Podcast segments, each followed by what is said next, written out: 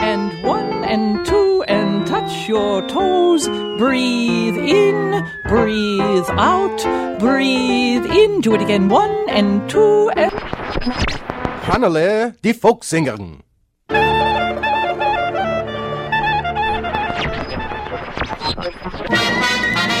I was a communist for the FBI. Starring Dana Andrews in an exciting tale of danger.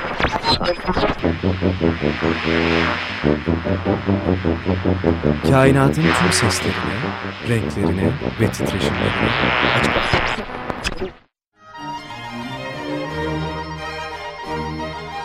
Gezginin Şarkısı Rönesans'tan barok döneme yaratıcı dehanın keşfi. Hazırlayan ve sunan İknur Akmanerk. Her pazar 17'de Açık Radyo'da.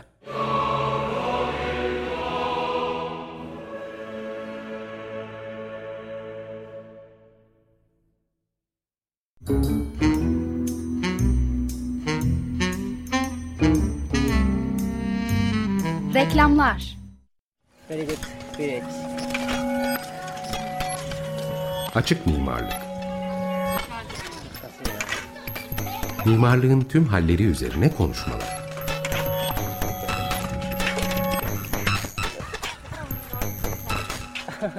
Hazırlayan ve sunan Yağmur Yıldırım. Perşembe 11.30'da Açık Radyo'da. Katkılarından dolayı Kale Bodur'a teşekkür ederiz. Kale Bodur. Seramik budur.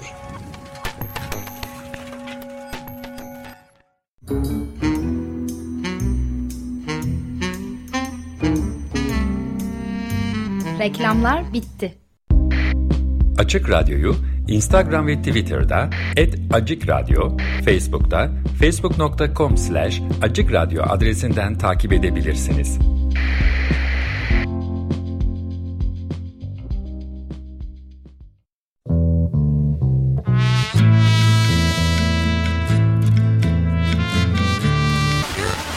That's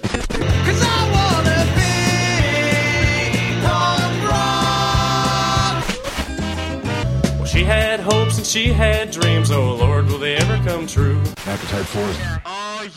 Kainatın tüm titreşimlerine Açık Radyo.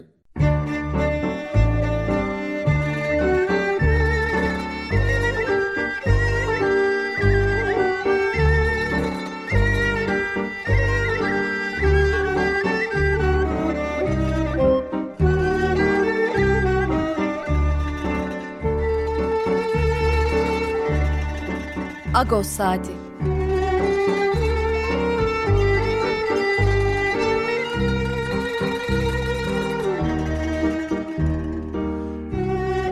Haftalık Agos gazetesinin penceresinden Türkiye ve dünya gündemi. Agos'un mutfağından haberler, söyleşiler, olaylar.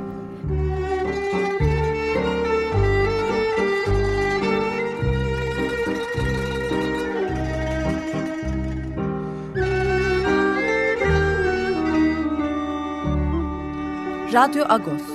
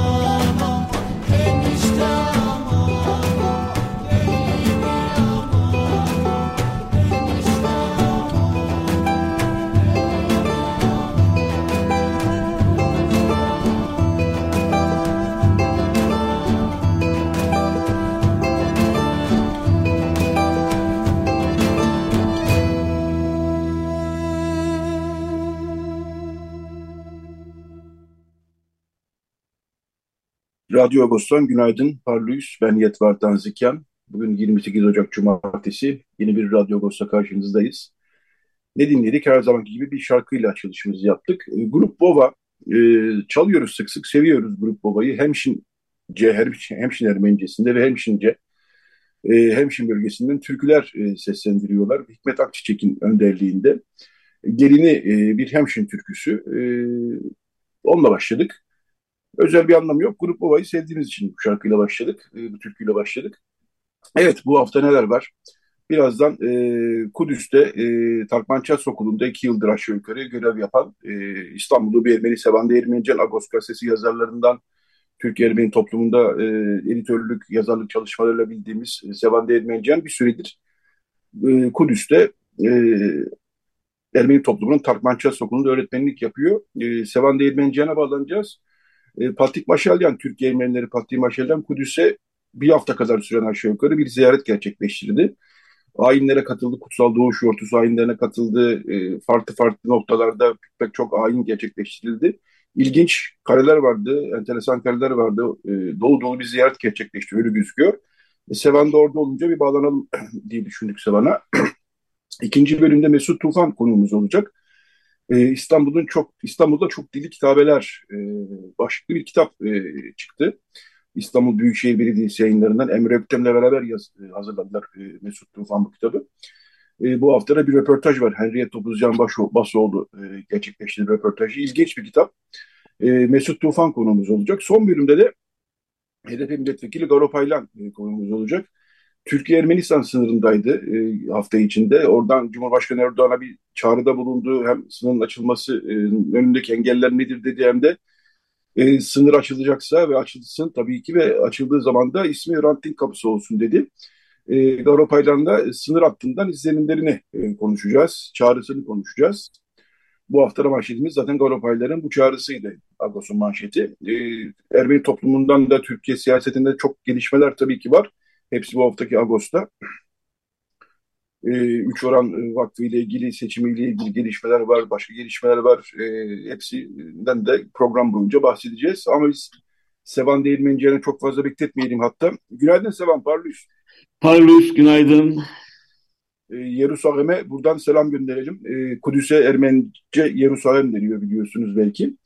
E, Sevan, e, şimdi bu Noel kutlamaları sanki e, yeterince karışık değilmiş gibi. Yani 24 Aralık'ta kutlanıyor, Ermeni Kilisesi 6 Ocak'ta kutlanıyor. E, Yerus Kudüs Ermeni Patrikliği de e, 18 Ocak'ta kutluyor. Onlar da aslında 6 Ocak'ta kutluyorlar ama başka bir takvim kutladık, kullandıkları için Julian takvim. Orada e, Zunut yani kut, e, Kutsal Doğuş Yortusu ya da Noel diyelim 18 Ocak'ta kutlanıyor. E, Patrik Maşalyen'de bir hafta süren aşağı yukarı e, hatta 10 gün neredeyse e, bir seyahat gerçekleştirdi e, Yerusalem'e ve e, orada kutlamalara, ayinlere katıldı. E, takvim konusunu konuştuk gerçi ama yine de e, sen istiyorsan bir e, kısaca özetle e, Kudüs Ermeni Patrikliği farklı bir takvim kullanıyor değil mi? Evet, Kudüs Ermeni Patrikliği şöyle diyeyim farklı takvim kullanmıyor demeyelim de takvimi değiştirmediğini e, Aa, evet. gerekir hani e, eski takvimi, Julian takvimini kullanmaya devam etmiştir. E, hani o değişiklikler olduğu zaman takvim hiç değişiklik yapılmamıştır Kudüs'te. Çünkü biliyorsunuz Kudüs e, üç büyük kilisenin e, Ortodoks Kilisesi'nin, Latin Katolik Kilisesi'nin ve Er Ermeni Kilisesi'nin, büyük bir kilise değil gerçi ama Ermeni Kilisesi'nin e, başlıca rol rol oynadığı bir alan e, kutsal e, yer yerlerden ve takvim değişikliği demek bu bütün bu düzenin de bozulması demek anlamına gelecekti. Sta, statüko e, kurallarının e, yeniden ele alınmasını gerek gerektirecekti. O yüzden hiç dokunulmamış ve böyle devam etmektedir ve böyle de devam edecektir e, gibi görünüyor. Yani takvimlerde bir değişiklik olmayacak. Bu aslında iyi de bir şey. Şöyle ki hani kendi memleketlerinde Noel'i kutlayanlar, kendi memleketlerinde Paskalya'yı kutlayanlar daha sonra Kudüs'e inanç ziyareti yapma imkanı da buluyorlar böylece.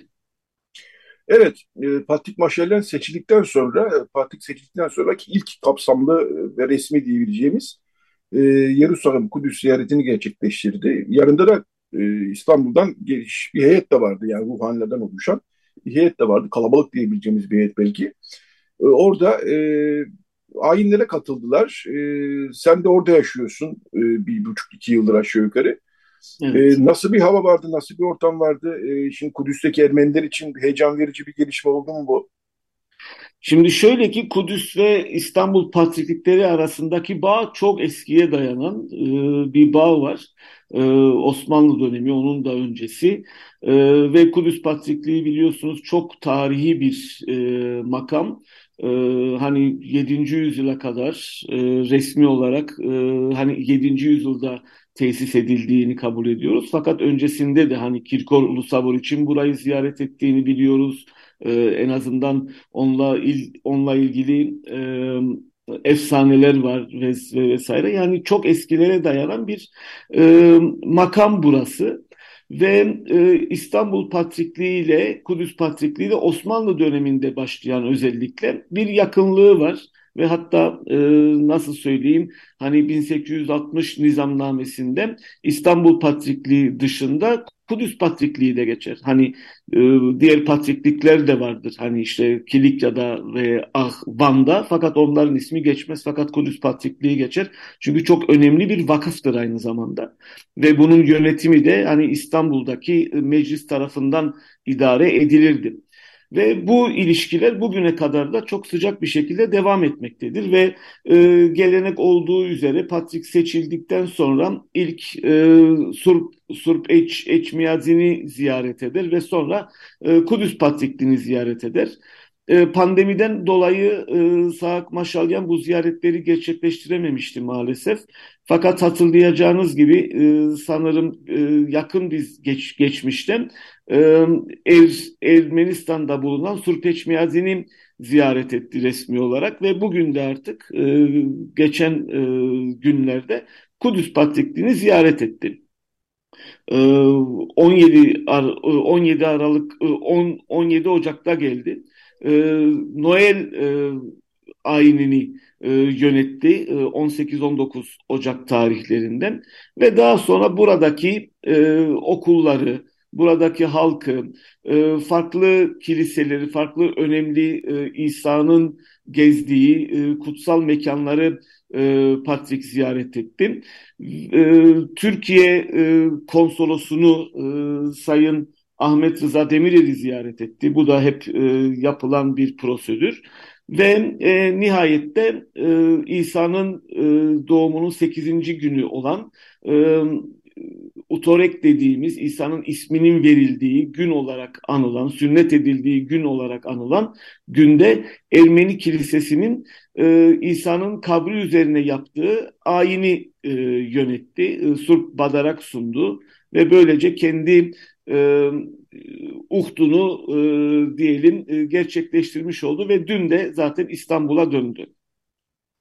Evet, e, dün İstanbul'a dönmüş oldu artık 10 günlük bir ziyaret. Biz tabii Türkiye Ermeni Patriklerin Facebook sayfasından daha çok bu e, ziyareti takip ettik. E, orada da çok renk, renkli demeyeyim de ilginç, hoş fotoğraflar vardı gerçekten.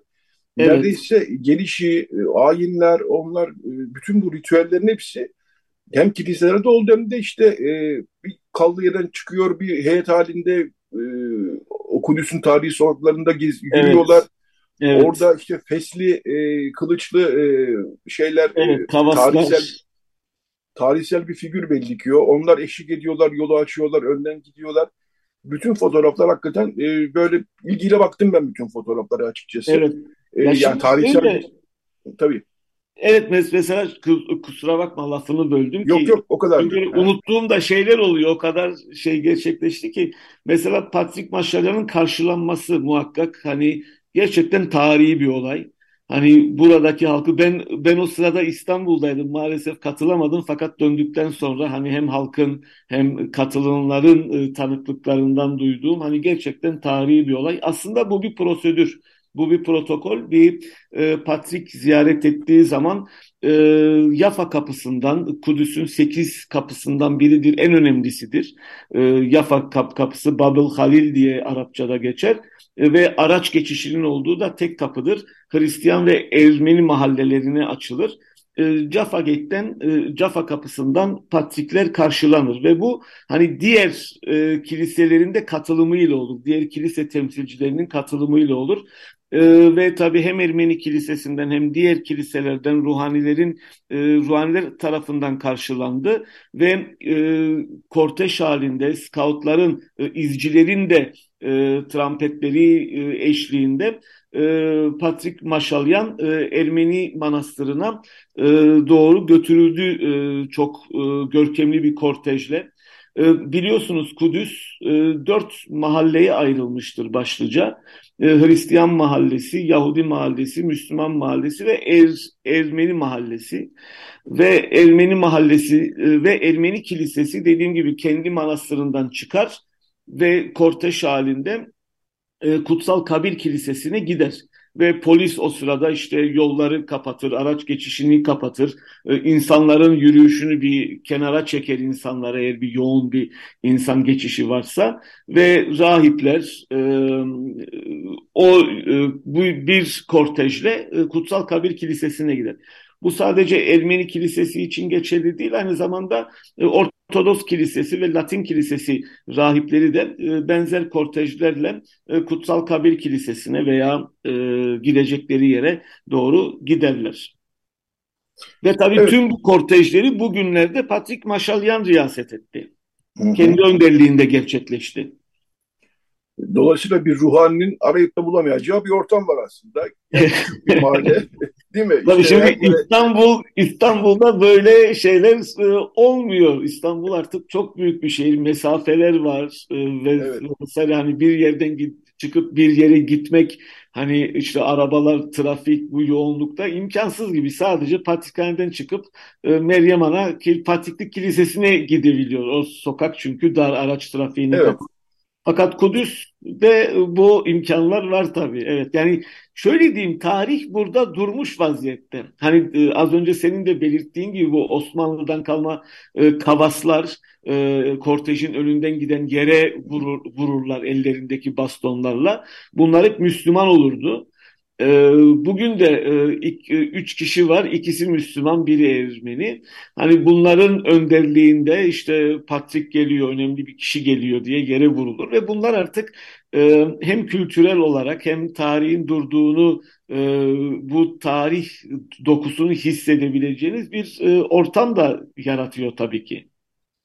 Evet, hoştu açıkçası. Görüntüler de, fotoğraflar da hoştu gerçekten. Yani tarihsel açıdan bir kere evet. bütün o geleneklerin yaşıyor olması, bütün o işte kıyafetler, izciler, e, yollar, binalar e, hakikaten e, hoştu.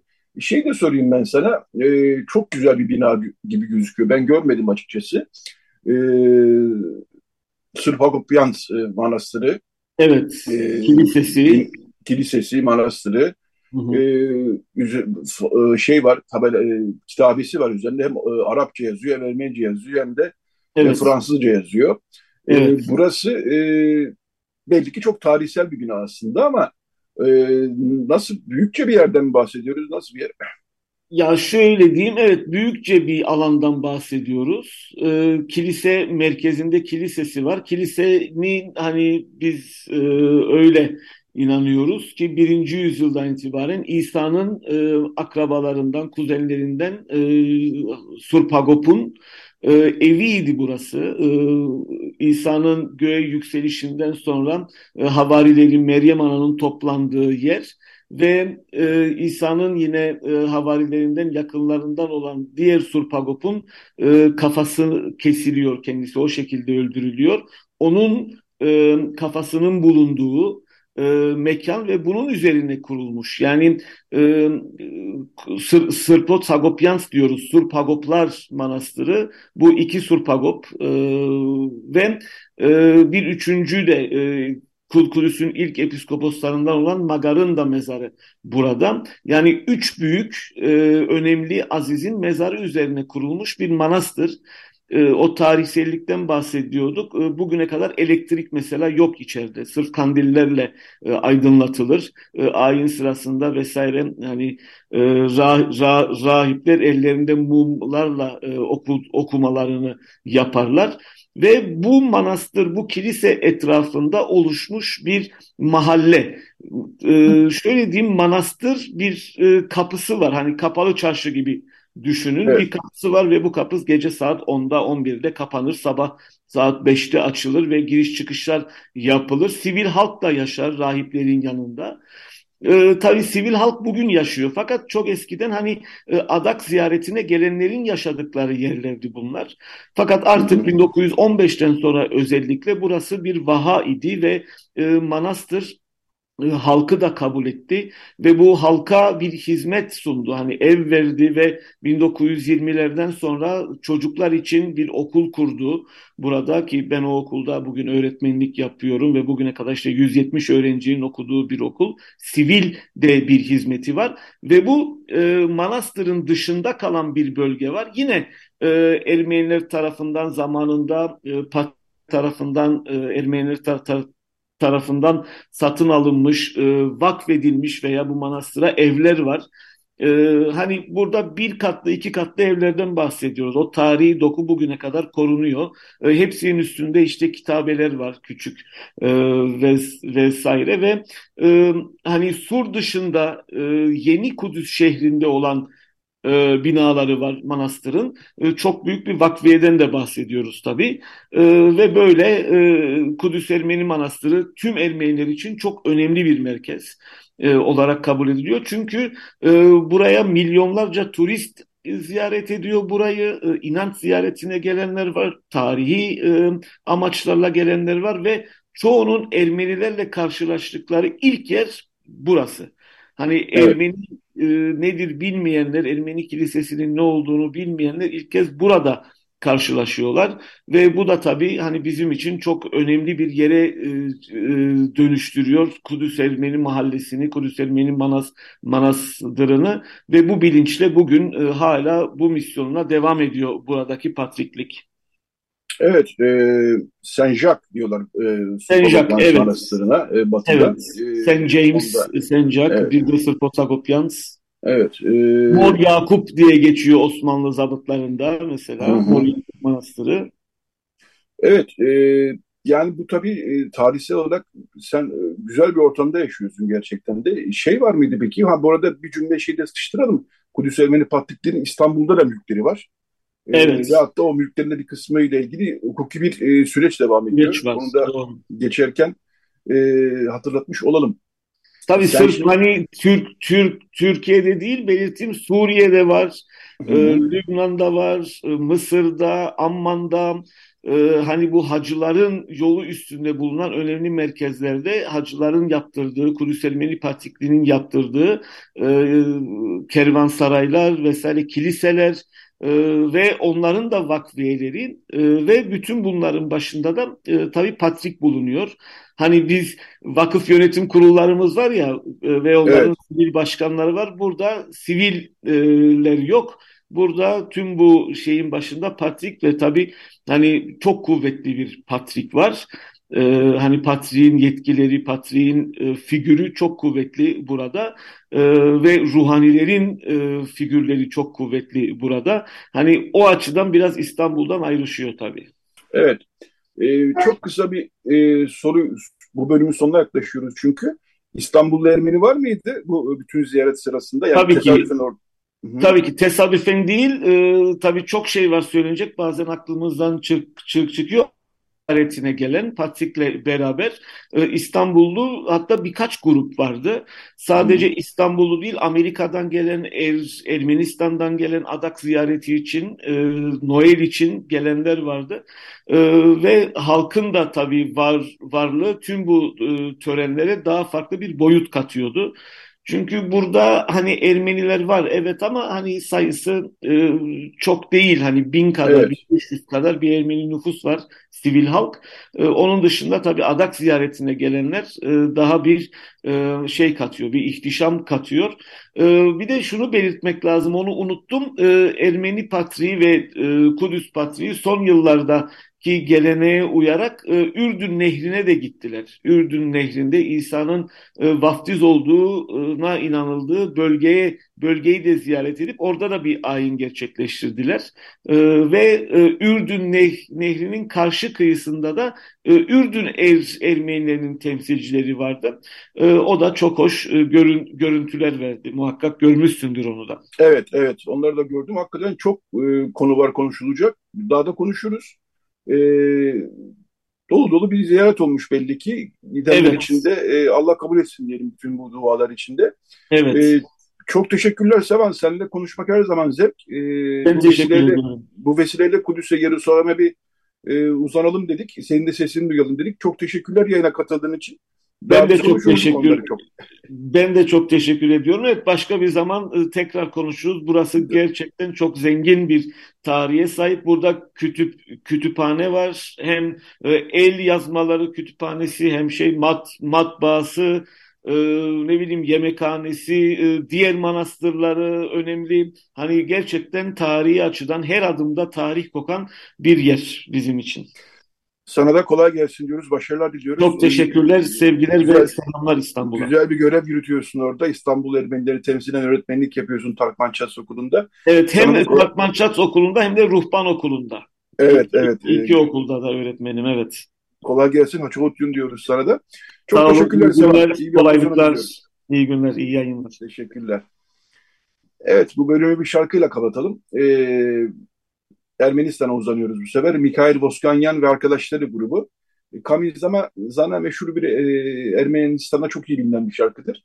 Onların bir e, Kamil Zana e, yorumunu dinleyeceğiz. May Müzik Festival'den 2016'dan bir e, performans bu. Evet, Marka, e, Mikhail Voskanyan ve arkadaşlarını dinleyelim. Daha sonra bir reklam arası, daha sonra Radyo Agos devam edecek.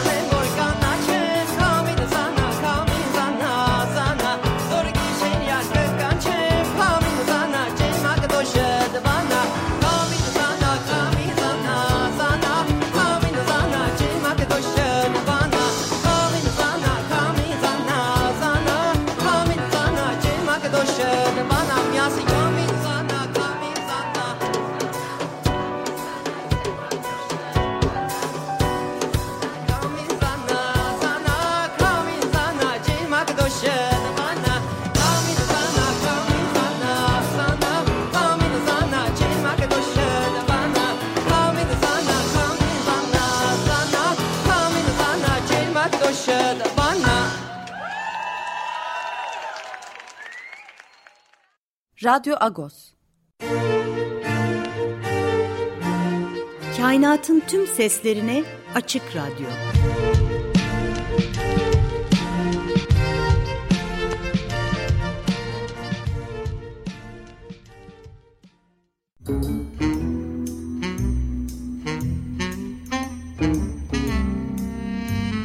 Reklamlar Caz Orkestrası her perşembe saat 20'de caz severleri Açık Radyo'da buluşturuyor. Akbank'ın katkılarıyla Hülya Tunçağ'ın hazırlayıp sunduğu caz orkestrasını kaçırmayın. Akbank'la caz keyfi de farklı.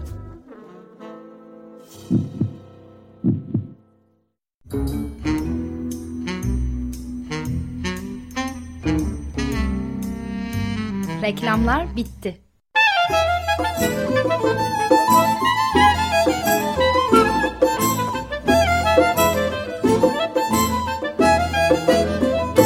Açık Radyo Radyo Agos. Evet, Radyo Agos devam ediyor. Bu bölümde yeni bir konu ve yeni bir konuk e, var. E, Mesut Tufan konuğumuz. E, Emre Öktem'le birlikte e, yakın zamanda, geçtiğimiz haftalarda ilginç bir kitap yayınladılar. İstanbul'da Çok Dili Kitabeler e, başlıklı bir kitap. İstanbul Büyükşehir Belediyesi yayınlarından çıktı. Büyük boy işte resimler e, falan böyle bir e, hakikaten ilginç bir e, iyi bir çalışma, önemli bir çalışma. E, e, bu kitabın yazarlarından Mesut Tufan konumuz olacak. Mesut Tufan hem bir belgeselci aynı zamanda hem de e, kitapları var. E, İstanbul'la ilgili bilhassa kitapları var. Bu hafta da e, arka sayfada bizim e, Mekanlar ve Hikayeleri dizimizi e, çok hoş bir şekilde sürdüren Hanriye Topuzyan Basoğlu kendisiyle bir röportaj yaptı Mesut Tufan'la. E, bu arada Mekanlar ve Hikayelerine bu hafta ne var onu da e, e, not etmiş oldum. E, Fransa'nın başbakanlarından Edward Balladur aslında İzmir'de bir Ermeni aileden geliyor. E, Edward Balladur'un e, hayat hikayesi, e, bulunduğu ailenin e, hayat hikayesi gerilere doğru Nahçıvan Ermenisi aslında daha sonra İzmir'e geliyorlar. Daha sonra Fransa'ya gidiyorlar. E, Edward Balladur da 1990'larda başbakanlık görevi yürütüyor. Kısa bir sürede olsa ama onun dışında çok fazla görevi var Fransa hükümetinde, yönetiminde, bakanlıklarda. E, Henriette Topuzyan Basoğlu da bu hafta e, İzmir Buca'daki Baladurlar Konağı'nın fotoğraflarından tutun da e, Baladur ailesinin hikayesine kadar yine arka sayfamızda hoş bir yazısı var. E, bir de Mesut Tufan'la röportajı vardı. Mesut Bey de şu an konumuz. Günaydın Mesut Bey, hoş geldiniz. Günaydın, hoş bulduk. Evet, şimdi Emre Öktem'le birlikte az evvel de bahsettiğim gibi İstanbul'da çok dili kitabeler başlıklı bir e, büyük boy kitap hazırladınız. E, gördük kitabı da, çok teşekkürler. Çok da hoş, ilginç bir kitap. Şimdi e, bir kere kitabe derken e, ne kastediyoruz? Bu binaların girişindeki e, mermere kazınmış ya da taşa kazınmış yazılar da olabilir. Değil mi? E, mezar tabii, taşlarına tabii. yazılmış yazılar da olabilir. E, ya da bir objeye, e, onun ne olduğunu anlatan e, yazılar da olabilir. Önce kitabelerden başlayalım. Ne demek istiyoruz kitabe diyerek? E, tabii İstanbul'un e, çok kültürlü, çok dilli geçmişini son derece güzel yansıtan e, bu kitabeler e, maalesef e, yani içinde bulunduğumuz dönem e, e, bir yüzyıla yakındır diyebiliriz. Belli bir e, kolektif amnezya e, kurbanı o, o, oldu. E, yavaş yavaş bu kitabeler unutuldu. E, e, daha çok han apartman e, girişlerinde e, Latin alfabesine geçirmeden evvel Osmanlıca Osmanlıcanın Fransızca imla yazılışı e, binanın adı, Ermenice, Rumca, İbranice, e, Latince e, bir sürü e, kitabeler var. Bunlar tabii e, sadece han, apartman e, isimleri, bunun yanı sıra mimar levhaları, e, mimarların imzaları, onlar da çok dilli. E, çoğu zaman bazen Rumca, Ermenice veya e, yine Osmanlıcasını ya Osmanlı alfabesiyle ya Latin alfabesiyle görüyoruz bunları. E, daha çok Eminönü Silkeci, Aşır Efendi Caddesi tarafında e, çok var. E, öbür taraftan tabii Beyoğlu, Galata e, son derece zengin e, bu açıdan. İsterseniz önce kitabı, kitabın yapma e, fikri nasıl gelişti onu bir evet, e, Ben aslında öyle başlamak istiyorum. Yani böyle bir kitap yapma e, fikri ve ihtiyacı nereden e, hasıl oldu öyle başlamış oldum. Tabii. E, bir kere yani ben doğma büyüme şeyden yani Beyoğlu, e, Taksim'de bütün çocukluğum, gençliğim geçti. E, liseyi bitirene kadar. E, be, e, yani oradan bir duyarlılığım var. Aynı zamanda Emre Bey de ben de Galatasaray Lisesi'nde okuduğumuz için Beyoğlu'na olan bir aidiyetimiz var. E, ve e, bunlar yani çocukluğumuzdan beri e, bu gibi yazılar dikkatimizi çeken şeylerdi. E, daha önce e, 2014-15'te bir Fransız e, yayıncıyla e, dü, e, dünyadaki belli başlı aşağı yukarı 50 kadar şehir hakkında gizli saklı bilinmeyenleri öne çıkartan bir e, rehber e, serisi vardı. E, seyahat rehberi. Bunda da İstanbul'un gizli saklısı e, Türkçe adıyla. Bu Fransızca, İngilizce, İtalyanca, e, İspanyolca olarak yayınlandı. O e, rehber kitabında bizim yayıncıya e, teklif ettiğimiz fakat yayıncının ilgisini çekmeyen bir konu başlığıydı bu çok dilli kitabeler. E, daha sonra e, bunu bir kitap haline getirmeyi düşündük. E, İstanbul Büyükşehir Belediyesi de çok sıcak baktığı için yayın evi e, bundan yaklaşık bir buçuk iki sene evvel bu çalışmaya başladık. Şimdi dediğim gibi bu apartman e, han isimlerinin yanı sıra e, bazı e, mesela kiliselerde padişahlara e, teşekkür levhaları da var. Bunlar da çok e, dilli şekilde e, tezahür ediyor. E, okul isimleri, e, yetimhaneler, e, sonra diplomatik misyonlardaki bazı yine levhalar. Orada da enteresan mesela e, Beyoğlu'ndaki Fransız Sarayı'nda ilginç e, mimarın adının yanı sıra 1844 yapılış tarihi var.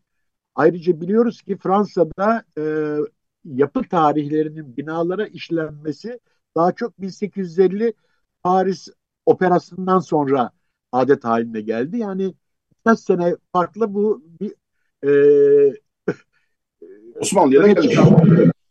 İlginç bir rastlantı evet. Ee, bir şey soracağım size. Ee, çok ilgimi çektiği için bunu sormak istiyorum. Bu haftaki röportajlar, bu haftaki Ağustos'taki röportajlarda o detay var. Hebira'da Ruhban Okulu'nda bir kuyu bileziği var. Ya kuyunun etrafındaki bir taş gibi evet. buna. Orada hem Ermenice hem de Rumca bir kitabe görüyoruz.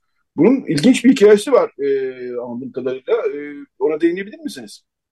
Tabii bu e, Eyn civarından e, eşraftan bir kişinin yaptığı hayrat. Büyük ihtimalle tabii ki gördüğünüz gibi hem Ermenice hem Rumca olduğu için Hayhurun e, cemaatine ait. Yalnız orada bir ilginç e, simge vardı. Bu bu e, başlık aslında o rehberde de yayınlanmıştı. E, başlı, oradaki o simgenin ne olduğunu araştırdık. Daha önce Portekiz'le ilgili bir rehber şeyindeki e, yazar e, simya uzmanıydı. Ona gönderdiğimizde mesela bunun e, simya e, simgeleri arasında bir şey olduğunu, arsenik e, simgesi olduğunu ama e, tabii bu e, kuyunun e, suyun zehirli olduğuna dair değil, belki koruma amaçlı e, şey e, bir amaç da oraya yazılmış. Fakat böyle e, yani Avrupa'da çok yaygın olan bir simya simgesinin İstanbul'da, Beliada'da e, görülmesi son derece sıra dışı bir e, unsur tabii ki. Evet, e, Hayhoromlar e, yani Ermeni milletinden ama Rum Ortodoks Kilisesi'ne e, bağlılar. Evet. bağlılar. Hayhoromları da burada e, bilmeyenler için e, anlatmış oldum. Dolayısıyla hem Ermenice hem de Rumca e, bir kitabeden bahsediyoruz bu Heybeliada Ruhban Okulu'ndaki kuyu bileziğinde. Bunun dışında da e, yine ilginç çok fazla kitabeler e, gördük biz e, kitapta.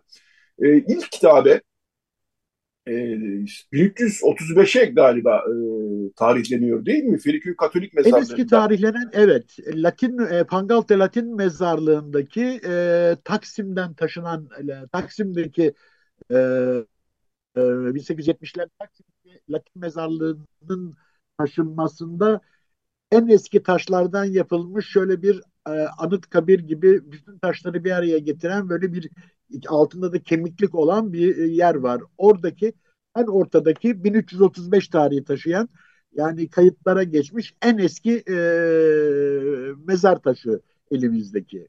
Yani evet. e, yazılı. Ve çok ilginç hikayeler görüyoruz burada. E, bütün o veba, e, kolera, bir sürü salgınlarda hayatlarını kaybetmiş olanların. Latince çok var, Ermenice var, Rumca var. E, tabii bunlar Latin kilisesine bağlı olanlar. 1870'lerde Taksim imarı açıldıktan sonra e, o zamanki şehir dışı Şişli'ye, e, e, Pangaltı ve Şişli'ye e, taşınmış mezarlar. Daha sonra Şişli'deki e, Rum mezarlığı da sıra servilerden gelen e, Rum mezarlığı. E, onun ilerisinde e, Katolik ve e, e, Havaryun Ermeni mezarlıkları var sır sırta. Rum mezarlığının da hemen arkasında İtalyan Yahudi mezarlığı var. Tüm bu mezarlıklar bir açık hava müzesi e, donanımında bize son derece ilginç e, ve sıra dışı bilgiler veriyor.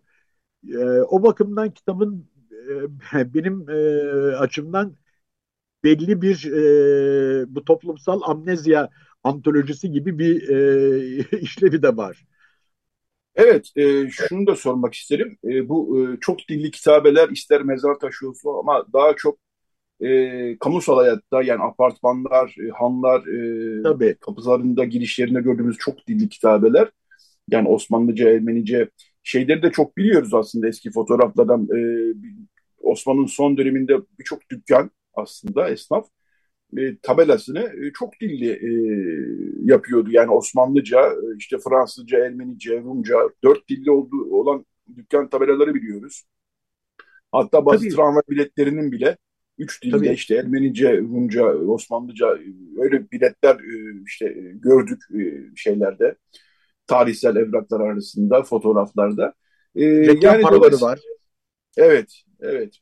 Yani Bunlardan bir tane şeyin örneğini verebilirim. Hemen e, e, Mahmut Paşa'da bir tarakçı şeyi var. Orada da hem Osmanlıca hem Ermenice hem Rumca hem İbranice o tarakçının e, levhası taşa kazılı olduğu için reklam e, amaçlı olsa bile günümüze kadar e, ulaşmış olduğunu görüyoruz. Hemen e, şeyin yan tarafında Büyük Abut Han'ın e, arka sokağında, arka girişinin yanında e, çok ilginç fotoğrafları var kitapta.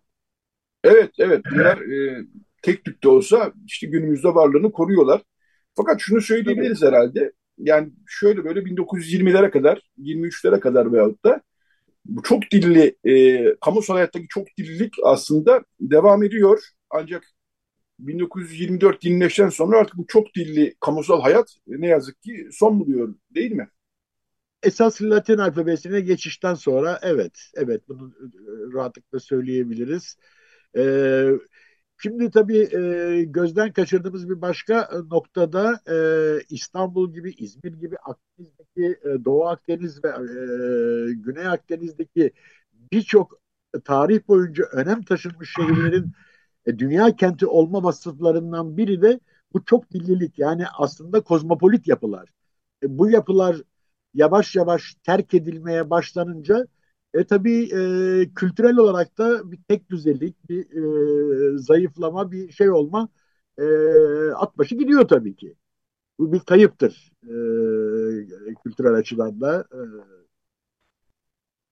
Evet, e, Hanriyet e, Topuzyan e, Basoğlu size e, bu hafta Ağustos'taki röportajınızda şöyle bir soru yönetmiş e, sizi etkileyen veyahut da hikayesi çok ilginç olan kitabeler oldu mu diye sormuş. Siz de Yeni Kure'de bulunan Kitabeli Kure'deki surların duvarlarına e, yazılan kitap, yani kitabe mi denir buna tam yazılan yazıları e, örnek vermişsiniz. Bu Biraz sanıyorum kitabe, gibi. bu Kitabeli Kule sanıyorum bir tarih gibi bir şey değil mi? İstanbul tarihi tabii, gibi bir şey tabii. okunabilir. Oradan biraz detay verebilir misiniz? Zar zor okumakla beraber evet e, o dönem e, fidye karşılığı veya başkasıyla değişmek üzere elde olunan e, aristokrat önemli e, savaş esirlerinin e, tutsak edildiği yerler, e, saklandığı yerler. Onların e, işte sıkıntıları, zamanla şeyleri iz bırakma şeyiyle duvarlara yazdığı grafiti diyebileceğimiz duvar yazıları bunlar. Elle yazılmış, kesici bir aletle veya bir şeyle. Bunlar tabii e, şimdiye kadar hiç e, tam olarak e, yayınlanmamış veya e, sadece Robert Mantran e, İstanbul rehberini 1920-30'larda yapan onun e, kayıtlarında görmüştük. Gidip tekrar onları bir de e, Rumeli Hisarı'nda da en üstteki e, kulede benzer yazıtlar var. E, onları da e, kitaba almak şeyinde yani sıra dışı oldukları için e, onlara da yer vermek istedik. E, bu kitabeler açısından e, sanıyorum en zengin e, mekanlar da mezarlıklar. E, yani, mezarlıklar evet. Biz de her e, yani kendi toplumumuzun mezarlıklarına gittiğimiz zaman zaten e, neredeyse birçok mezara bakarız. Bu ilginçmiş burada şöyle bir şey yazıyor gibisinden. Diğer toplumların mezarlıklarına gittiğimiz zaman da ister Müslüman olsun, ister Rum Ortodoks olsun, ister Katolik olsun, ister Protestan olsun, ister Bulgar mezarlığı olsun, ister Süryan mezarı, İbrahim mezarı, Yahudi mezarlığı olsun. Bunların hepsi aslında bize bir şey anlatıyor. Ee, bir tarih anlatıyor. Dolayısıyla bütün bu mezarlık İstanbul için söylüyorum. Bütün bu mezarlıkların aslında bir tür açık hava müzesi gibi de e, görülmesi mümkün. E, siz de kitabınızda e, mezarlıklardan pek çok kitabeye yer vermişsiniz zaten. Yahudi mezarlığından olsun, Katolik mezarlığından olsun ve burada da çok dili kitabeler görüyoruz gerçekten. İki dili, üç dili kitabeler görüyoruz. E, birkaç mezarlık sayabilir misiniz bu anlamda? Yani e, sizi bu anlamda, etkileyen, ilginç. Tabii en zengin olan ve şu anda e, e, en zenginlerinden biri ve şu anda Avrupa Birliği Açık Hava Müzesi yani e, müze mezarlık statüsüne kabul edilen e, Şişli Rum mezarlığı var. Mesela çok ilginç. E, orada da ilginç kişiliklerin mezarlıkları ve hiç tahmin etmeyiz. Mesela bir e, Osmanlıca Rumca bir mezar şeyi e, gördük resmini çektim ben. E, 31 Mart şehidi çıktı Spartakis e, ve e, o dönem için 31 Mart vakasında kendisine yapılan metiyeler işte bayrak şey e, ve e, kendisini öldüren de idam edilmiş zaten. E, mesela yine e, Rum mezarında dolaşırken bir Çince mezar taşı buldum. o da ilginçti. Buna evet. benzer yine Protestan mezarlığı çok zengin. Protestan mezarlığı da hem önemli kişilerin olduğu kadar çok eski e, e, Taksim'den gelen mezar taşları var. Orada dikkati çeken çok sıra dışı bir mezarda Nakamura mezarı. Bu da bizim e, bizim yaşlardakilerin hatırladığı Beyoğlu'daki eski Japon mağazası e, oyuncakçı onların sahipleri fakat bunlar daha önceleri de 19. yüzyılın sonlarında Karaköy'de bütün uzak doğu mallarını bir bon marşeleri varmış. Uzak doğu mallarını e, Türkiye'de e, Osmanlı'ya getiriyorlar. E, birkaç katlı bayağı büyük bir mağaza. Sonunda e, işte sadece e, bizim dönemde 70'lerde e, İstiklal Caddesi'ndeki oyuncakçı kalmıştı Japon mağazası. O da mesela Japonca bir mezar taşına İstanbul'da rastlamış olmak son derece sıra dışı tabii ki. Bu protestan ee, mezarlığında mı bulunuyor bu Japonca protestan mezar mezarlığında evet. Evet. Ya protestan mı olmuşlar yoksa o topluma ait mezarlık olmadığı için mi acaba oraya gömülmüşler bilemiyoruz. Onu bilemiyoruz evet çünkü e, bayağı eski bir mezar taşı. Ee, o protestan mezarında bir de ülkelere göre ayrı ayrı e, kareler, e, bölgeler var. Hollandalılar bir tarafta. Mesela orada yine Belçikalı çok e, bir e, şövalye mezarı var. İşte protestan mezarlığı çok zengin. Yani şey Fransızca bir deyim vardır. E, mezarlıklar asla yerleri doldurulamayacak insanlarla doludur diye. Yani onu son derece e, doğrulayıcı bir şekilde bir dönemin ne kadar önem taşımış, ne kadar e, e, büyük e, e, sosyal veya siyasi veya ekonomik hayatta önem taşımış insanların bugün tamamen unutulmuş bir halde sadece e, mezarlarının izlerinin kalmış olması da ayrı bir tabii üzüntü kaynağı ve bunlara karşı e, yani bunu bu çalışma bir yerde de e, İstanbul için bir vefa e, borcu olarak e, vicdani bir gereksinim olarak e, yaklaştık aynı zamanda.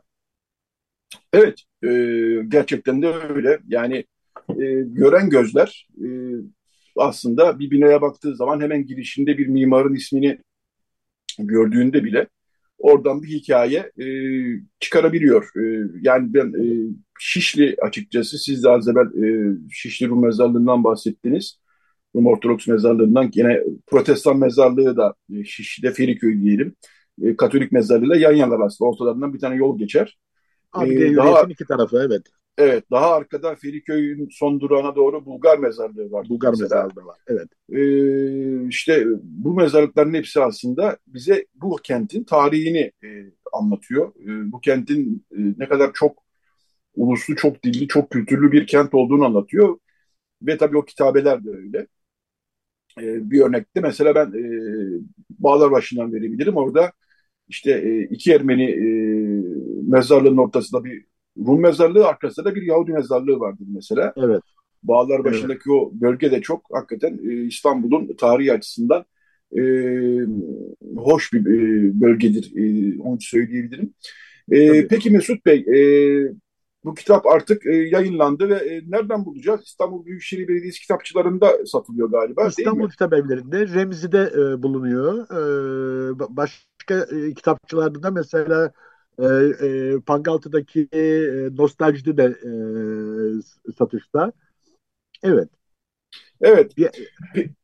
E, çok teşekkür ediyoruz e, Mesut Tufan. E, var mı bir iki cümleyle eklemek istediğiniz bir şey? Bu bölümün sonlarına geldik çünkü. Evet, e, hani bazen Latin alfabesiyle bile olsa e, çok ilginç hikayeler çıkıyor. Rumeli Caddesi üstünde ikiz iki apartman vardı. Giritliyan ve e, Tahtaburunyan apartmanları.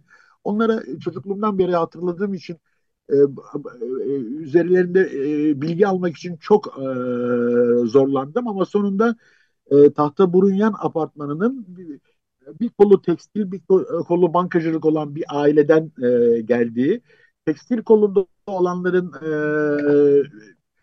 e, Manchester'a göç ettikleri ve göçten sonra atlarını tahta olarak kısalttıkları ve e, giden e, orada doğan e, dik tahta yani dikran tahtanın İngiltere'nin son derece önemli bir matematikçisi olduğunu 2016'da vefatında Guardian'da tam sayfa e, anma yazıları olduğunu ve hatta e, Hawkins'in e, eğer e, Sayın Diktah'ta benim e, matematik hocam olmasaydı ben asla e, Newton'un profesörlük e, kürsüsüne çıkamazdım gibi bir vefa yazısı son derece şaşırttı beni tabii ki. Bunu e, bu apartmanın önünden geçerken artık e, hatırlamadan edemeyeceğim tabii. Böyle çok ilginç ee, yüzlerle karşılaşabiliyoruz. Evet, evet. Her apartmanın neredeyse bir hikayesi var. Ee, tabii. Çok teşekkürler e, Mesut Tufan. İstanbul'da çok dili kitabeler e, kitabının yazarlarından yeni çıkan e, kitabın yazarlarından Mesut Tufan konuğumuzdu. Çok teşekkür ediyoruz Mesut Bey. Elinize sağlık diyoruz bu çalışma için de. Ben teşekkür ederim. İyi günler, iyi yayınlar. İyi bir hafta sonu diliyoruz. Teşekkürler. Size de çok teşekkürler. Evet bu bölümü bütün bu konuştuğumuz e, ortama, tarihsel e, ortama uygun bir şekilde Rumca bir şarkıyla kapatalım. E, Stratos e, Pavyumtis Pagyumtis özür dilerim ve e, Marcos Van Varakis. E, Marcos Van Varakis burada buzuki çalıyor. E, Marcos Van Varakis aslında e, ünlü bir buzuki ustası ve buzukinin patriği diye biliniyor Yunanistan'da. 1905-1972 yıllar arasında yaşamış. E, bu ikiliden bir şarkı dinleyeceğiz. Tazilyarka, Tazilyarka e, Sumatya yani kıskanç bakışların dinleyecekler e, ikili.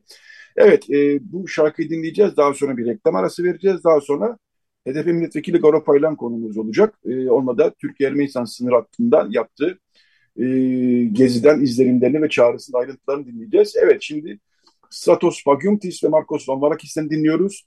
Tazilyarika Sumatya.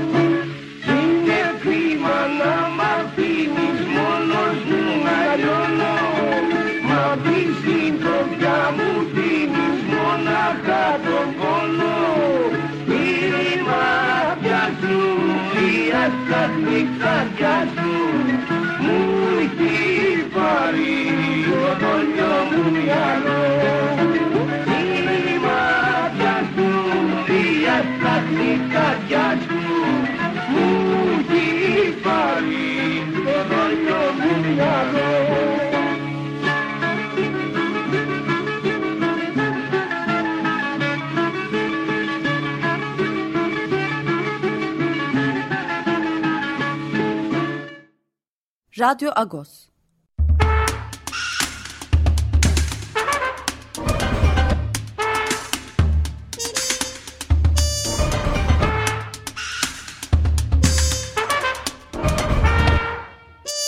Kainatın tüm seslerine açık radyo.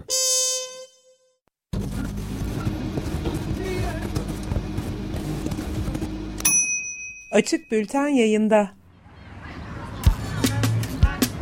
Ekolojiden siyasete, edebiyattan müziğe, Açık Radyo'da haftanın öne çıkan gündemleri mail kutunuzda.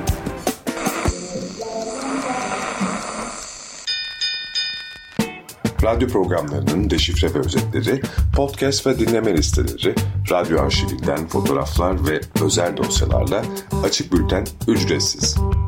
AçıkRadyo.com.tr adresinden hemen abone olun.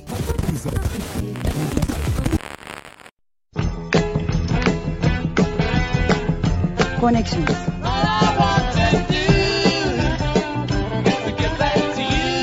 60'lar ve 70'lerde pop. Hazırlayan ve sunan Tim Hallam. Cumartesi günleri 18'de Açık Radyo'da.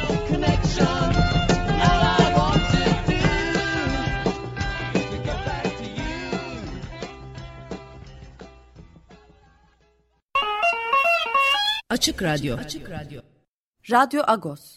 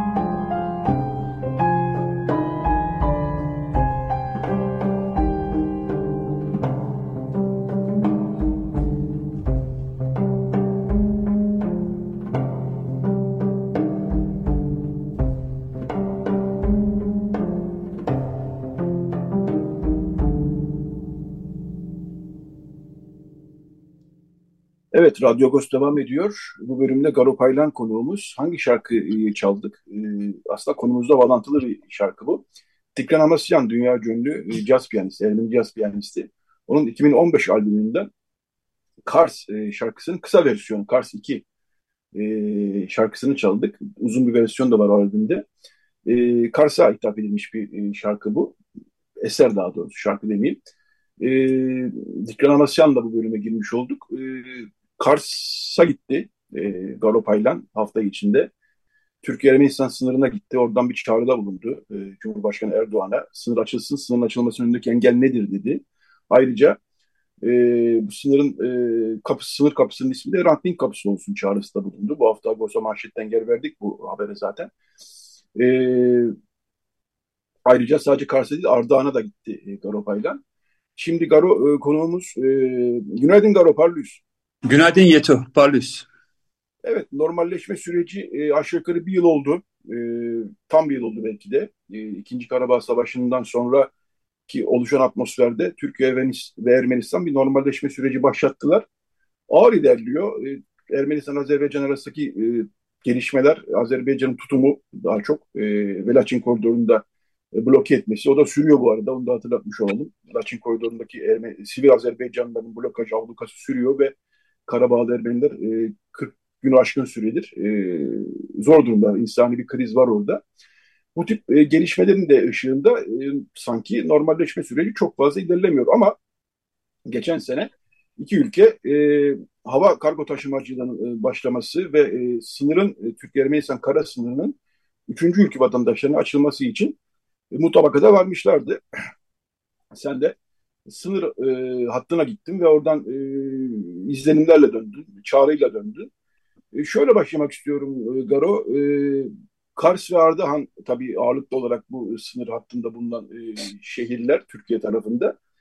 Oradaki hava nasıl? Yani sınır artık açılsın e, havasındalar mı yoksa şüpheler var mı? E, sözü ben sana bırakayım. Tabii ki. Yeto, e, Kars e, Doğu'nun aslında bir, en gelişmiş şehirlerinden birisiydi diyorum. Gerçekten gittiğinizde gidenler bilir, e, müthiş bir mimarisi vardır. E, bir zamanlar en e, en e, iyi okulların, e, bilim e, merkezlerinin, e, ticaretin, zanaatın olduğu bir şehirdi. Yani zengin ve gelişmiş bir şehirdi. Ama şimdi Kars baktığımızda yoksullaşmış, göç veren bir şehir. Ardahan da aynı şekilde gittiğimde gördüm yani müthiş binalar var, e, bir e, zenginlik var varken e, şimdi yoksullaşmış bir şehir. Niye böyle oldu diye baktığımızda niye yani aynı coğrafya, müthiş bir coğrafya, tarım var, hayvancılık var, her şey var ama yoksul bir şehir, göç veren bir şehir. Niçin diye baktığımızda ben bunun sebebinin hem e, tabii 100 yıldır yaşadığımız travmalar, bölgelere sınırların çekilmesi, Ermeni halkının oralardan sürülmesiyle oraların çoraklaşması ama aynı zamanda son 30 yıldır da süren sınırın kapalı, kapalı olması olarak değerlendiriyorum. Sınır kapalı olduğu için Kars, Ardahan, Doğu Beyazıt, Ağrı, Iğdır yoksul ve makus bir kadere terk edilmiş durumda. Aynı şekilde Ermenistan tarafına da baktığımızda ben sınıra gittiğimde hem Ardahan sınırından hem Kars sınırından karşıda Gümrü şehrini ve diğer şehirleri gördüm. Hatta Yerevan'ın ışıkları da uzaktan gözüküyordu. Yani karşı tarafta sınırda Rus askerleri vardı ama onun gerisinde e, şehirler e, vardı. Baktığımızda diğer tarafta da aslında çok daha müreffeh olması gereken, müreffeh yaşaması gereken bir Ermeni halkı var, Ermenistan halkı var. Onlar da bu sınırın kapalı olmasından dolayı kaybediyorlar. Aslında her iki tarafta kaybediyor. Yani Ermeninin kaybı aynı zamanda Türk'ün ve Kürd'ün kaybı da olmuş oluyor. Ardahan ve Kars bunun farkında ve emin olun şunu pek çok insanla konuştum. Mesela MHP'ye oy verdiğini, ne bileyim İyi Parti'ye oy verdiğini söyleyenler dahi ya artık bu sınır açılsın diyorlar. Yani orada pek çok e, siyasi parti etkili. Yani özellikle HDP'liler tabii çok daha güçlü. Onlar tamamen istiyorlar sınırın açılmasını ama yalnızca onlar değil. AKP'ye MHP, İyi Parti'ye oy vermeyi düşünen e, daha milliyetçi görüşe sahip olanlar dahi bu sınır açılsın diyorlar. Çünkü sınırın açılmasıyla Kars'ın ve Ardahan'ın da kaderinin değişeceğini e, çok iyi biliyorlar. Ve iki taraf da maalesef kaybediyor. Ve sen de söylediğin gibi Yeto, iki yıldır aslında bir normalleşme süreci var. Çünkü e, bu Karabağ Savaşı'ndan sonra e, Türkiye de şunu anladı yani Ermenistan evet kaybetti ama Azerbaycan ve Türkiye de kaybetti ve Rusya'nın bölgedeki hegemonyası arttı. Bu yüzden normalleşme adımları başlamıştı ama ne zaman ki Ukrayna-Rusya savaşı başladı e, doğalgaz daha önemli bir hale geldi. O noktadan sonra Azerbaycan barış isteğini kaybetti ve daha maksimalist hedeflere doğru yöneldi. Yani daha savaşla, çatışmayla Zengezur koridorunu açmak gibi hedeflere yöneldi. Ve Karabağ'ın da dediğin gibi 45 gündür, 46 gündür süren bir blokaj var. Oradaki Ermeni halkının e, boğazını e, sıkıyor ve onları göç ettirmeye çabalıyor. Ve bu da maksimalist talepler, maksimalist beklentiler ve barış umutlarını azaltıyor. Bu noktada benim çağrım aslında geçenlerde mecliste bu çağrıyı yaptım. Türkiye'nin rol alması gerekir dedim. Yani bölgede e, barışın yarayacağı tek büyük ülke Türkiye'dir. Çözümsüzlükse Rusya'ya yarar dedim. Ama Türkiye anahtar bir ülke olmasına rağmen hala e, milliyetçi bir bakışla yalnızca Azerbaycan tezlerini savunuyor. Böyle olunca da barışta rol alamıyor.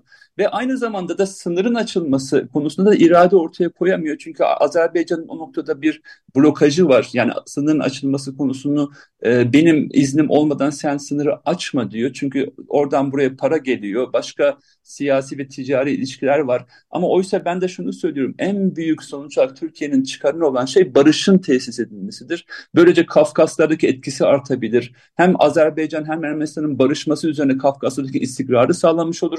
Eğer ki doğalgaz, petrol gibi dertleri varsa da ancak istikrarlı bir Kafkasya üzerinden Türkiye'ye bu enerji kaynaklarının akması söz konusu olabilir. Aynı zamanda ticari ilişkiler gelişir, turizm ilişkileri gelişir ve bölge halkı kalkınır. Ama maalesef bir kaybet kaybet siyaseti oynanmaya devam ediyor. Sınır kapalı tutuluyor ve sınırı kapalı bir komşunuza da sorunları çözme şansınız söz konusu değildir. Ben sınır kapalı tutulmasında buradaki ırkçı bakışta şunu görüyorum. Yani Kars ve Ardahan'dan Ermenistan'a gidenler şunu söylüyorlar. Bizim coğrafyamızdan hiçbir farkı yok. Bizim yani aynı insanlar, aynı yemeği yiyoruz, aynı barı oynuyoruz, aynı halayı çekiyoruz. Niye bu sınır kapalı diye soruyorlar ama Türkiye'nin batısına baktığımızda sanki Ermenistan çok uzak bir halkmış gibi değerlendiriliyor. Oysa o Ermenistan e, sonuç olarak Ermenistan'daki kültür e, Anadolu'nun kültürü, Doğu'nun e, kültürü. İşte bu iki yakın halk Hrant Dink'in tabiriyle iki uzak kom, komşu e, gerçekliğini, o kitabı var biliyorsunuz Hrant Dink'in e, gerçekliğini maalesef yaşatamıyoruz. Ben de sınırdan bir açıklama yaptım Yeto.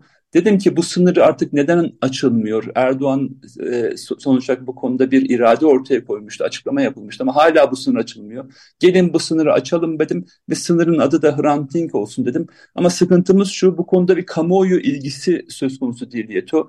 Yani belki bu konuda memlekette bir kişi, ben uğraşıyorum yani siyasi anlamda, kamuoyunun bir ilgisi yok kamuoyunun da bu noktada ilgisini çekmeye çalıştım. Agos gazetesi olarak sizler de bunu manşet yaptınız ee, ve bunu bu konuda hem diğer medyada da ciddi anlamda yer buldu.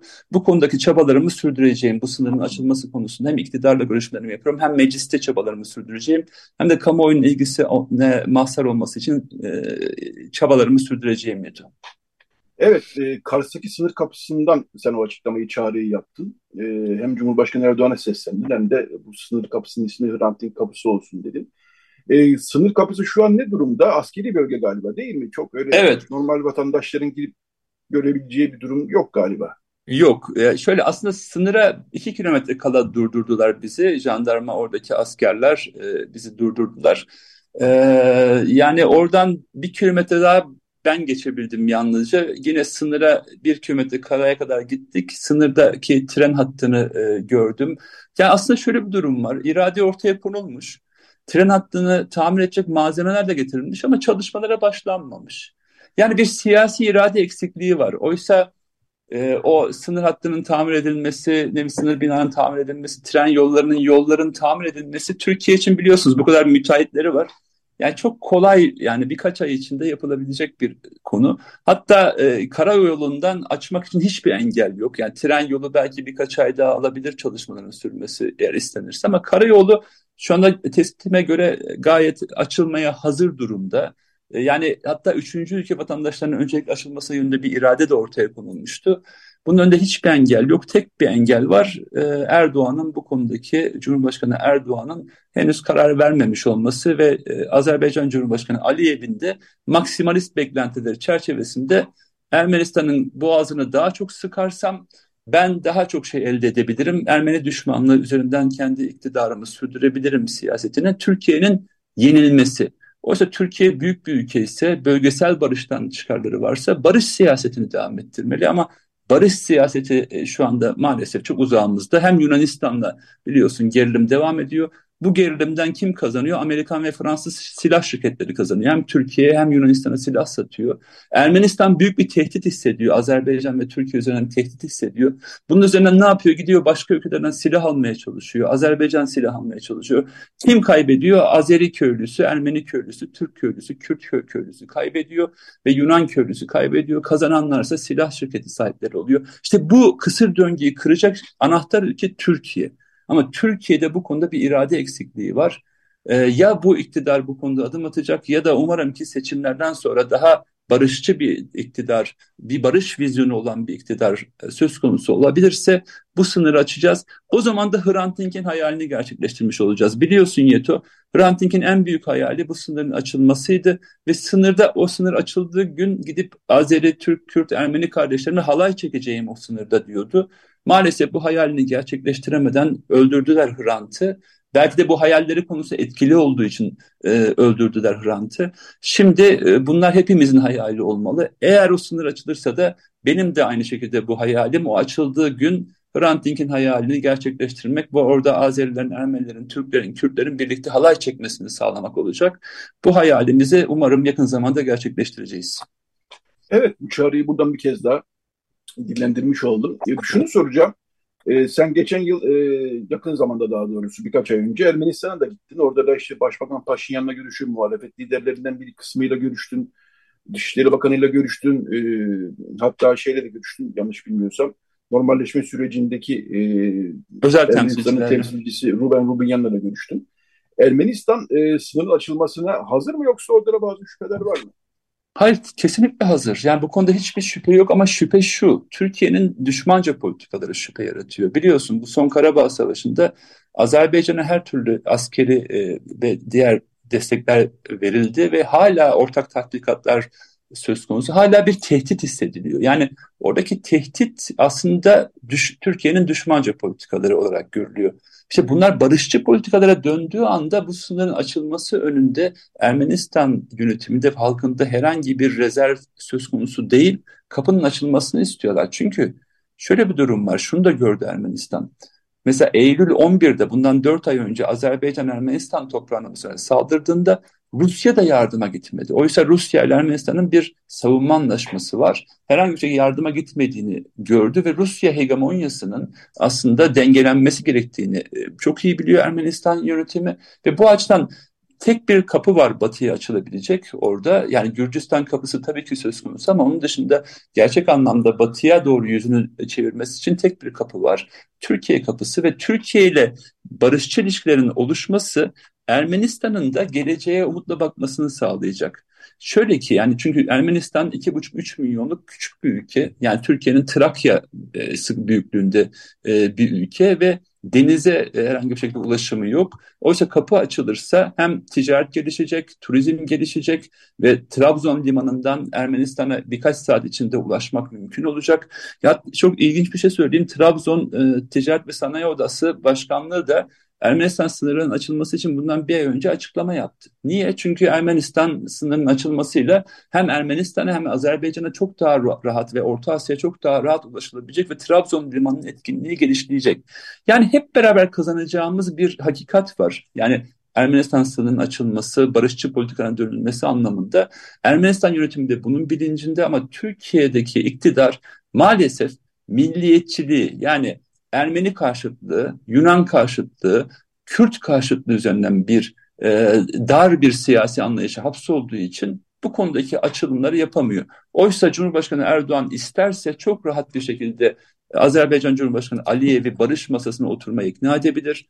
Ermenistan'ı barış masasına oturmaya ikna edebilir ve barışçı politikaları sürdürebilir. Ama bakıyorsunuz ne oluyor? Amerika Azerbaycan ve Ermenistan Dışişleri Bakanlarını buluşturuyor. Macron bu konuda çabalar gösteriyor. Başka ülkeler çaba gösteriyor ama Türkiye sınırındaki iki ülkeyi, iki küçük ülkeyi barıştırmak için hiçbir şekilde irade koymuyor ve çatışan tarafların bir iki tanesini tuttuğunuz zaman da barış masasında elbette aktif olamazsınız. İşte bunu dengelenmesi için Türkiye'nin e, sınırı açması, Ermenistan'la diplomatik ilişkilerin geliştirilmesi ve eşit ilişkiye e, dönmesi gerekir ama şu anda maalesef milliyetçi politikalar nedeniyle böyle bir irade ortada yok. Evet, çok teşekkürler Garo Paylan. Ee, hakikaten e, önemli bir iş yapıyorsun. Ee, hiç yerine durmuyorsun. yani Ermenistan'a gidiyorsun, sınır hattına gidiyorsun bir milletvekili olarak gerçekten de üzerine düşen her şeyi yapıyorsun. E, bu anlamda çağrılarını yapıyorsun. E, bundan sonrası artık biraz Türkiye kamuoyunun e, herhalde e, görev düşüyor. Yani e, evet. Türkiye kamuoyu da biraz bu konuda muhalefet partileri veyahut da onu da katalım işin içine.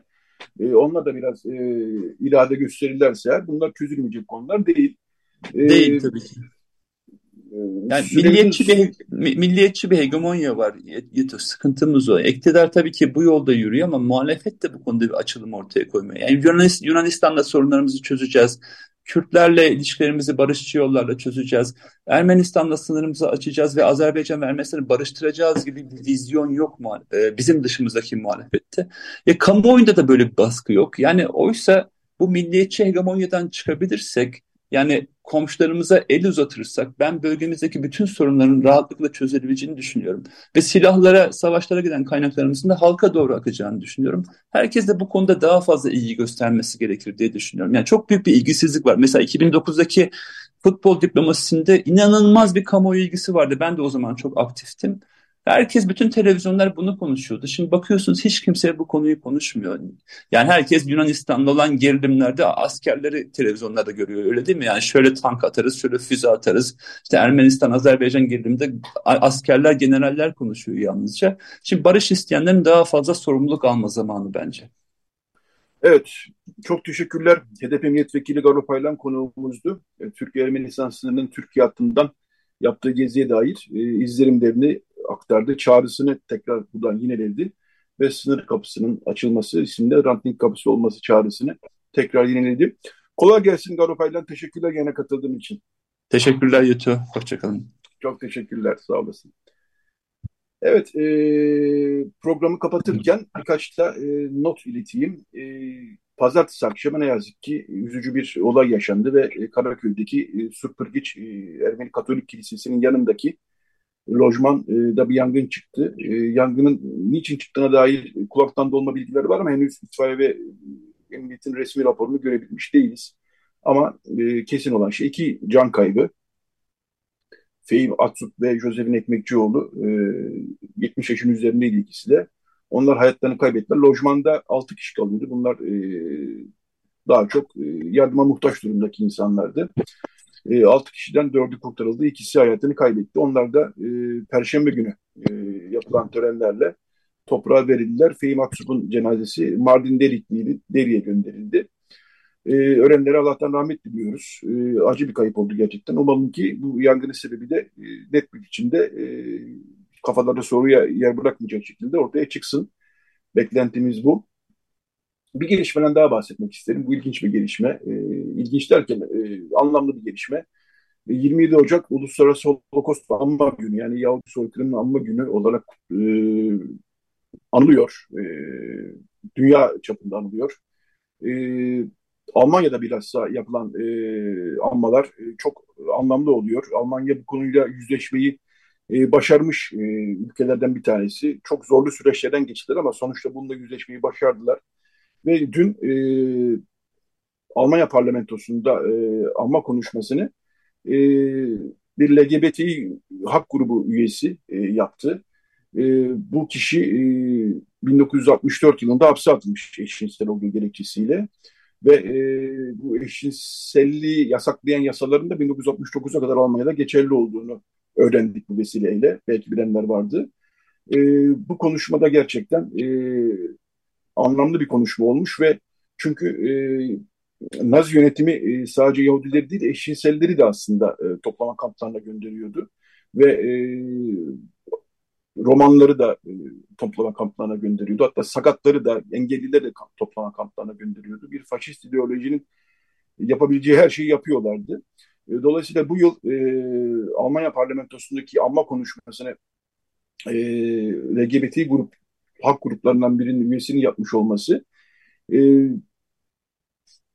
bana anlamlı göründü açıkçası. E, hem e, Türkiye'deki LGBT gruplarına yönelik baskı düşünüldüğünde anlamlı görüldü, göründü.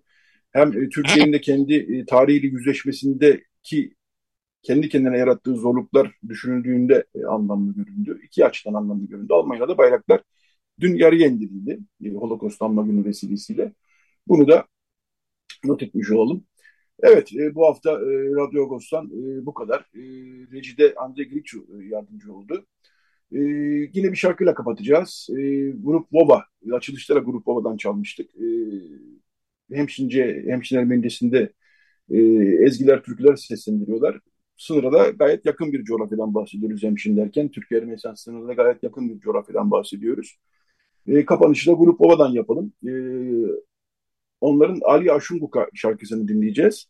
Evet bu haftalık bizden bu kadar. Haftaya yeni bir Radyo Agos'ta buluşmak üzere diyoruz. Herkese iyi bir hafta sonu diliyoruz.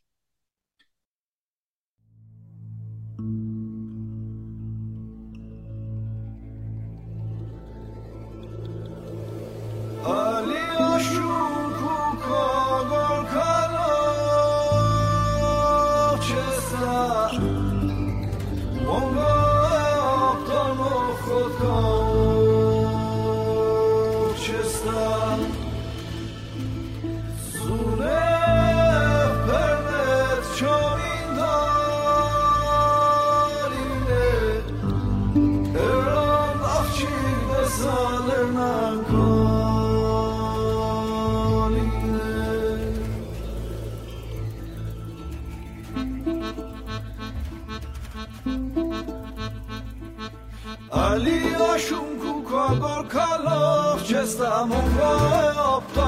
کودکاش است سونه پرنت شامین دالینه را نفچیده سالر نکاری ماسان در آسا کودرده چادا بازی بیر کالس کونی ورپن جامعه نورینه لالوف کالت سر پاکورت سر این زیتونه زور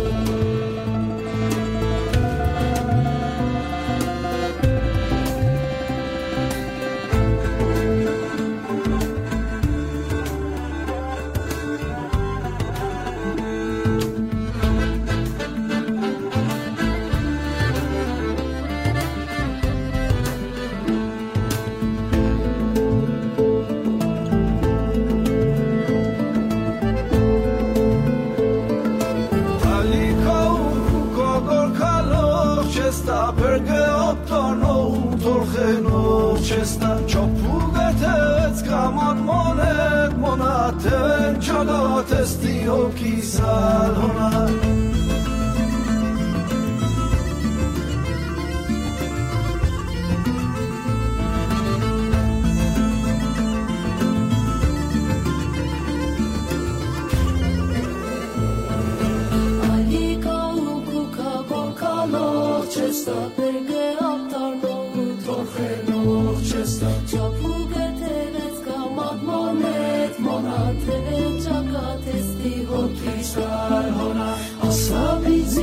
circulare și abrazimi cares cu omile bana. Domei nomine la lovcalețe, ca colețe în zituna la ețe. Asa mi zinga circulare și abrazimi cares cu omile bana. Domei nomine la lovcalețe, ca colețe în zituna la ețe.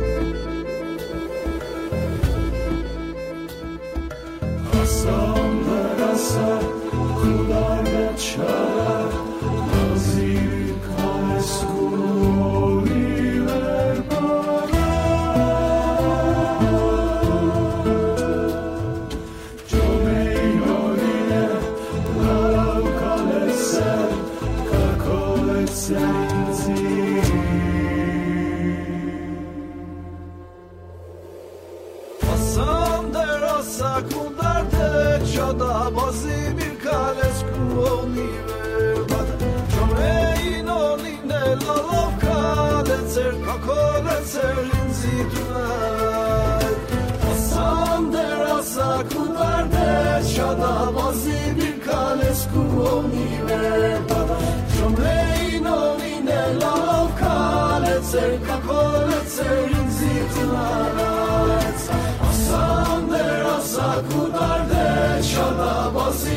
kalesku cales cu univerbada, trumei nomine lalav kalecer, kakolecer inzitun alaletsa, Hasan der asa kunar de çala, basi bir kales cu univerbada, trumei nomine lalav kalecer, kakolecer inzitun alaletsa,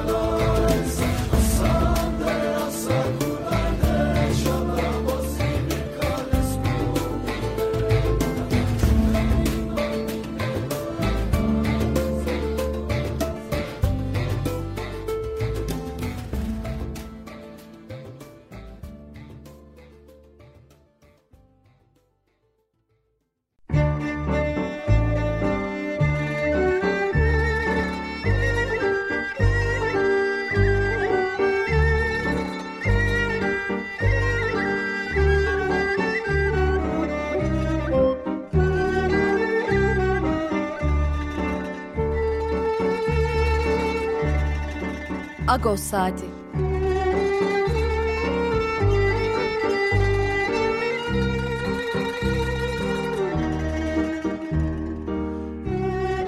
Haftalık Agos gazetesinin penceresinden Türkiye ve dünya gündemi.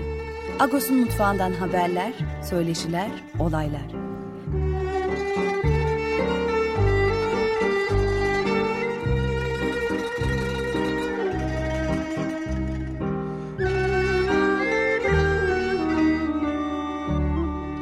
Radyo Agos.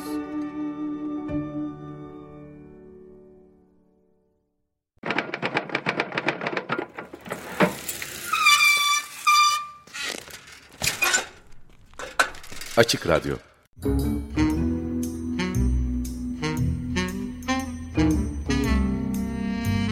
Reklamlar Orada burada şuradadır, şurada burada oradadır. Her bankada bir hesap, takibine olaydır. Garanti BBVA Mobile, tüm hesaplar tek yerde. Ulaşırsın kolayca, işlemini yap rahatça. Garanti BBVA Mobil'le banka hesaplarınız, pos hareketleriniz artık bir yerde. İster bireysel, ister tüzel müşterimiz olun. Garanti BBVA Mobil kolaylığını tüm bankalardaki hesaplarınız için yaşayın. BBVA Sürdürülebilir bir doğa için teknolojiler üreten Boş ev aletleri, Boş Aydos çamaşır makineleriyle her yıkamada 10 litre su, %38 deterjan ve enerji tasarrufu sağlıyor.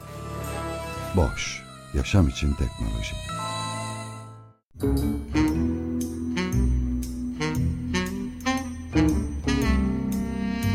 Reklamlar bitti.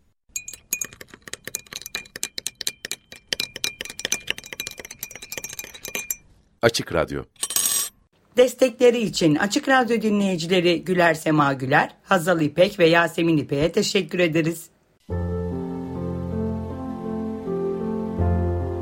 Şansonlar Fransızca şarkılar dünyasında bir devre alem.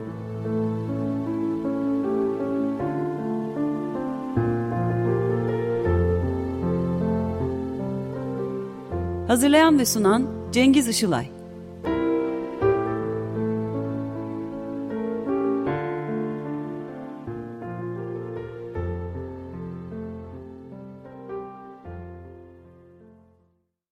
Günaydın sevgili müzikseverler, programa hoş geldiniz. Kanadalı besteci, söz yazarı ve şarkıcı Pierre Lapointe ile başlayacağız programımıza 41 yaşında halen. 2019 kaydı olan Dis-moi je ne sais pas yorumlayacağı parça Pierre Lapointe'in Beste Alben de la Simon, sözler Pierre Lapointe'e ait.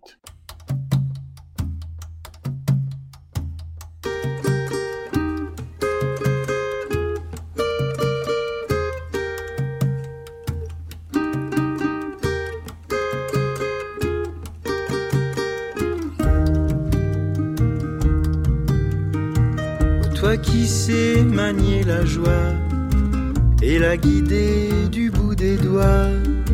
Comment faire pour garder captifs ces sentiments, ces rires vifs, ces bonheurs, ces soleils immenses? Où as-tu appris cette danse? Apprends-moi chacun de ces pas. Dis-moi, dis-moi, je ne sais pas.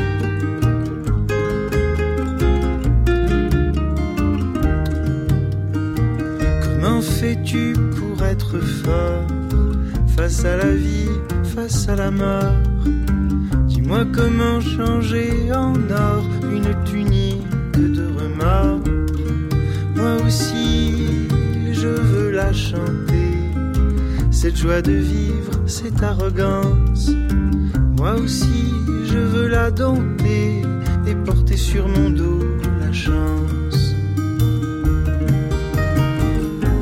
fais-tu pour aligner des mots lumineux de paillettes? Je voudrais être dans ton corps, je voudrais être dans ta tête. Toujours cette lourde présence, derrière moi cette solitude. Mon hiver dure depuis des mois, j'ai faim, j'ai soif, j'ai mal, j'ai froid.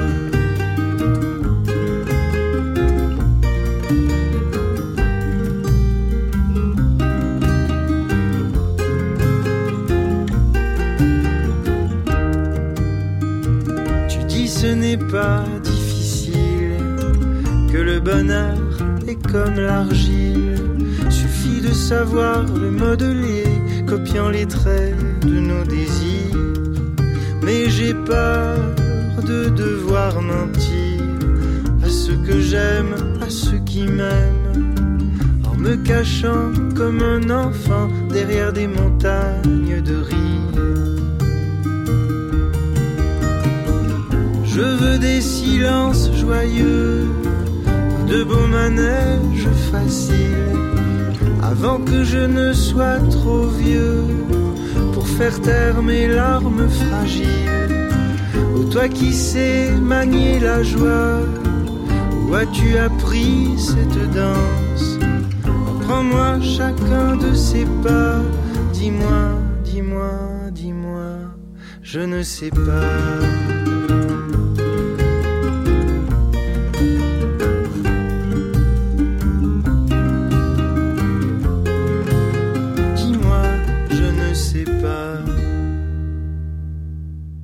Pierre Lapointe'den dinledik Dis-moi je ne sais pas. Evelyn Dora'yı dinleyeceğiz. İkinci parçamızda bir Fransız oyuncu ve şarkıcı Yvette Coulon. Evelyn Dora adını kullanmıştı. 1950 ve 60'larda popüler oldu. 1957 kaydı olan Gigi adlı parçada dinleyeceğiz Evelyn Dora'yı. 1950'de André Clavo ilk kez kaydetmişti. Beste Florence Veran, sözler Rachel Toro'ya ait. Deux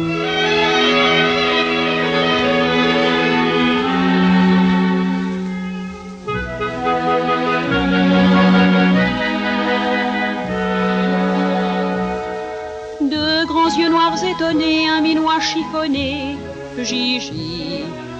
Une taille faite autour, ne sachant rien de l'amour, Gigi.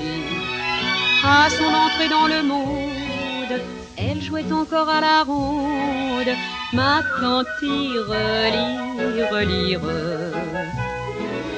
Comme toutes les gosses de Paris, elle avait de l'esprit, Gigi. Et ses tantes le savaient bien, qui élevait pour son bien, Gigi.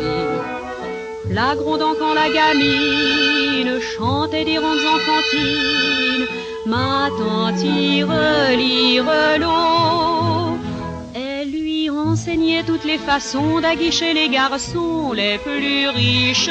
Comment on montre un moléron en retroussant son jupon? Sans quitter pour salaire innocent que les hommes apprécitant chez les femmes. Comment il faut farder ses joues et porter ses bijoux? Ces tantes étaient naguère des femmes dites légères. Quand on a l'esprit de famille il faut plaire de mère en fille avec un monsieur très bien qu'elle appelait son cousin Gigi. Elle patinait sur le lac et jouait au tric-trac Gigi. Elle serait comme une reine, or et châteaux en Touraine, ma tante lire, lire. Elle écoutait sans rien dire et poussait des soupirs, Gigi. Elle n'avait pas rêvé tenir le haut du pavé, Gigi. Elle espérait autre chose dans ses rêves bleus et roses. Ma tante lire l'eau. Elle regardait son cousin en point sans avoir l'air de rien et c'est bête, mais aucun autre homme vraiment ne lui plaisait autant. À quoi bon ne penser qu'à l'amour Ses tantes chaque jour lui répètent Tu es Gigi, ne l'oublie pas Que de celle qu'on n'épouse pas. Elle pleura toute la nuit, décida d'être à lui Gigi. Cabinet particulier en haut d'un escalier Tant pis. Mais il la trouvait si belle Qu'il la ramena chez elle et qu'il épousa Gigi.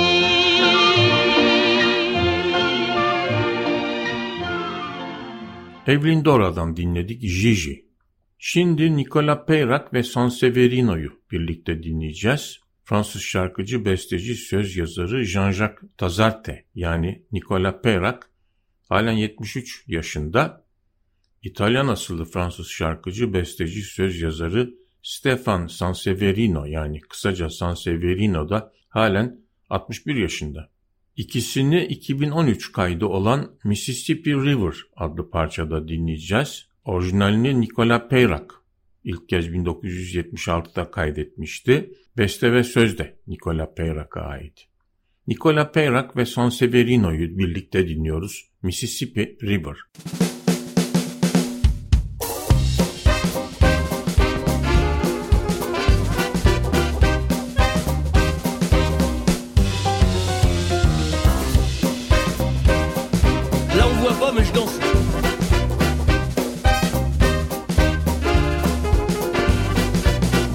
D'une rive à l'autre, quelques bateaux à roues. Un pour touristes en malargonaute de machines à sous. Et les champs de coton défilent, mais l'oncle Tom est mort. Ne chante plus que les oiseaux un peu perdus. Plus de tricheurs, plus de danseuses, plus d'orphelines en pleurs. Et plus de barmen amoureuses du filon des trappeurs.